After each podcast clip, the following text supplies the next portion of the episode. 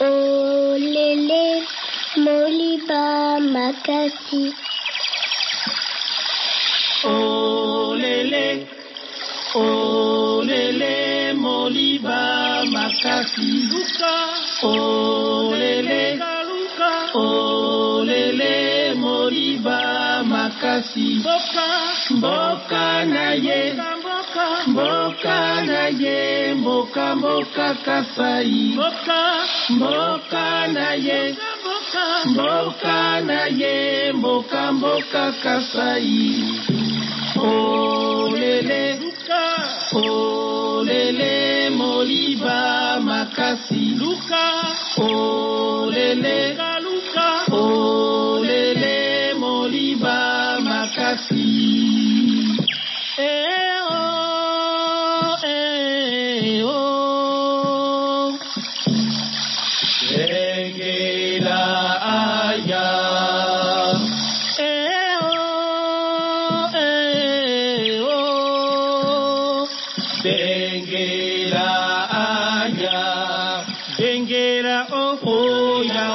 oya kara ah oya oya Onginza ah oya oya Bengera ah oya oya kara ah oya Onginza ah oya Olele Olele moliba makasi. Luka Olele Olele moliba makasi. Olele, olele, moliba makasi.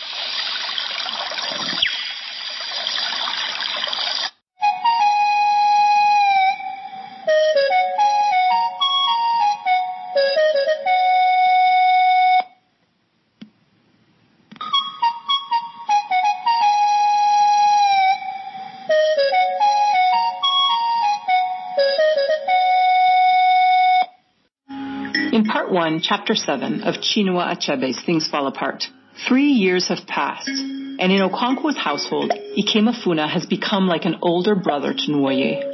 Okonkwo is pleased by the influence Ikemefuna has on Nwoye, whom he wants to grow into a tough young man capable of ruling his father's household. Nwoye seeks to prove himself and grumbles about women when they ask him to do chores. Okonkwo is proud of this attitude because a male clan member is not really a man if he doesn't control women and children with an iron fist. In his hut, Okonkwo tells the boys violent, bloody stories. Nwoye prefers his mother's stories, which have a moral, but he stays with his father to please him. While Okonkwo and the boys are working together, locusts descend and settle everywhere. Locusts only rarely appear, and they're considered a delicacy. Ezeudu, the old warrior and orator, stops by as Okonkwo and the boys are eating locusts. He privately tells Okonkwo that the oracle has ordered the clan to kill Ikemefuna, and he cautions Okonkwo not to play a role in this death, because the boy calls you his father. Okonkwo tells Ikemefuna he's being taken home. When Nwoye cries at the news, his father beats him. Walking through the forest with Okonkwo and the clansmen, Ikemefuna feels uneasy, but he's comforted by the fact that Okonkwo is there. When the men begin to cut him down with their machetes, he calls out to Okonkwo, who goes to him and strikes the final blow. Upon Okonkwo's return home, his family realizes what has happened, and Nwoye is devastated. Thinking about Ikemefuna's fate, he recalls a memory of the evil forest. He heard the cry of twins who were left in the forest to die, and something inside him had given way. Okonkwo's return from Ikemefuna's execution gives Nwoye the same feeling. This chapter opens with the positive change that Ikemefuna's presence has caused in Okonkwo's family. Ikemefuna has become a role model for Nwoye in a way that Okonkwo has never been, and his influence helps the younger boy mature. We see also that Nwoye has become more masculine. When locusts appear in chapter 7, it is as though a shadow fell on the world and the sun seemed hidden behind a thick cloud. The shadow of the locusts evokes a metaphor for European colonialism. There's a contrast here between the darkness that announces their arrival and the joy people have in seeing and eating them. Okonkwo's fear of being viewed as weak forces him into action he regrets.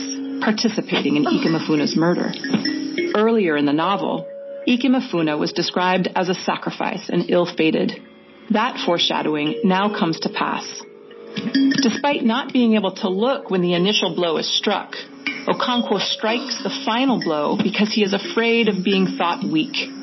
His true weakness and excessive concern with how others see him overrides his affection for his adopted son. The chapter ends on this ominous note of betrayal and hints at deeper change to come in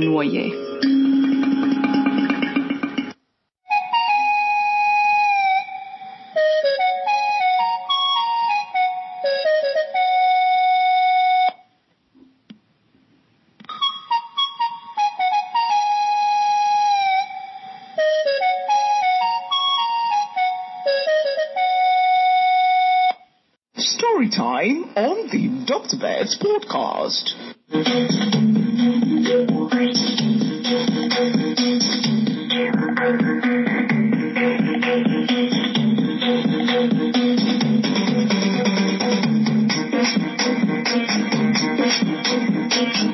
So sensual, Anan's so sensual, Anan's so sensual, Anan's so sensual, Anan's so sensual.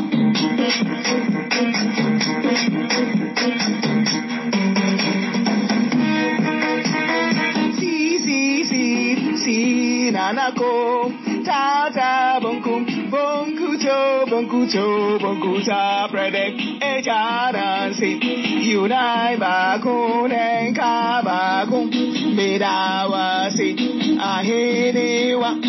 Anan system so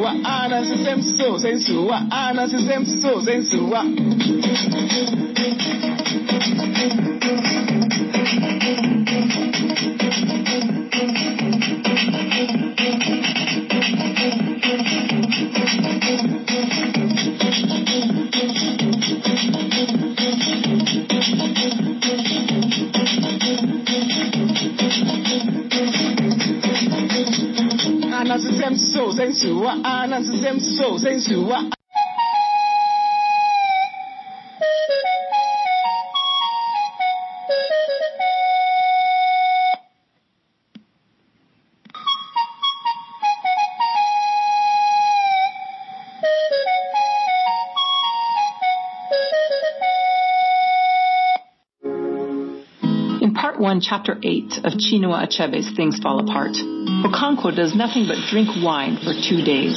He calls for Nwoye to sit with him, but his boy is afraid, and he slips away from his father when Okonkwo dozes off. But Okonkwo still can't escape the thoughts of Ikemefuna.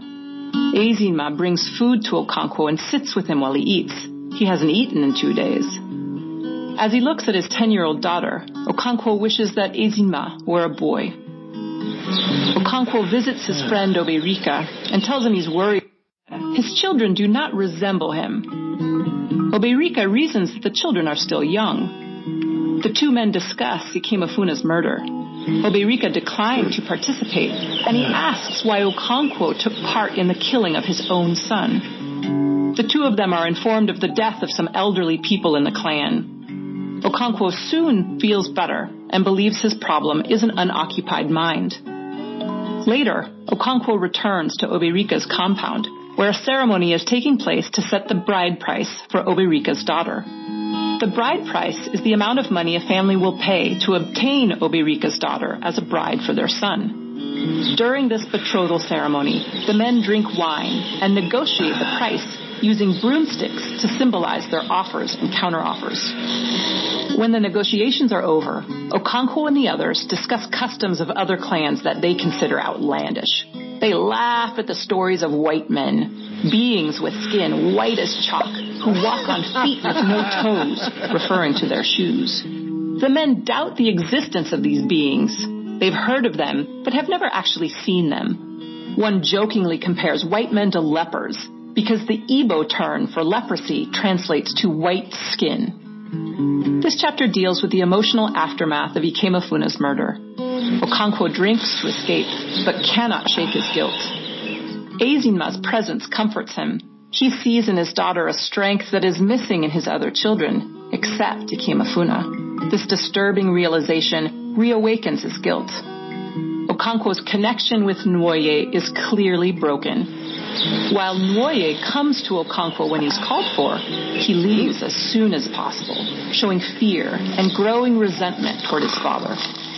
Obierika seems an unlikely companion for Okonkwo. Although they're the same social and economic level, Obierika doesn't feel the same compulsion toward aggressive masculinity. He openly disagrees with Okonkwo's killing of Ikemefuna. The first time the novel introduces white men is in the context of disbelief and outlandish stories. But the comparison to lepers, people with a disease that causes skin sores and nerve damage, is apt. White men will soon prove real and will destroy the villagers' culture just as leprosy destroys its victims.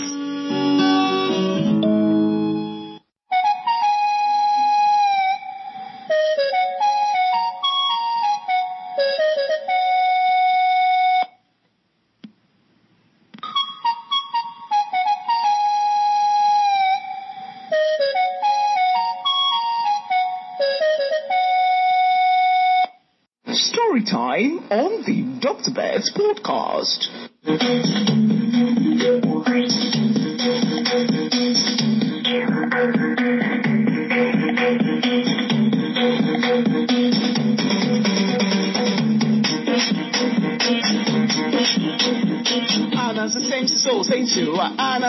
so so so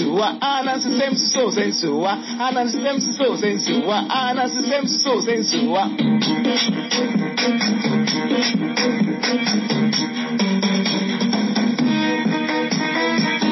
see, see, see, ta ta bonku bonku to bonku to bonku ta prede e eh, jana si yunai ba kunen ka ba kun mirawa si. Ahiniwa Anas system so sensuwa Anas system so sensuwa Anas system so sensuwa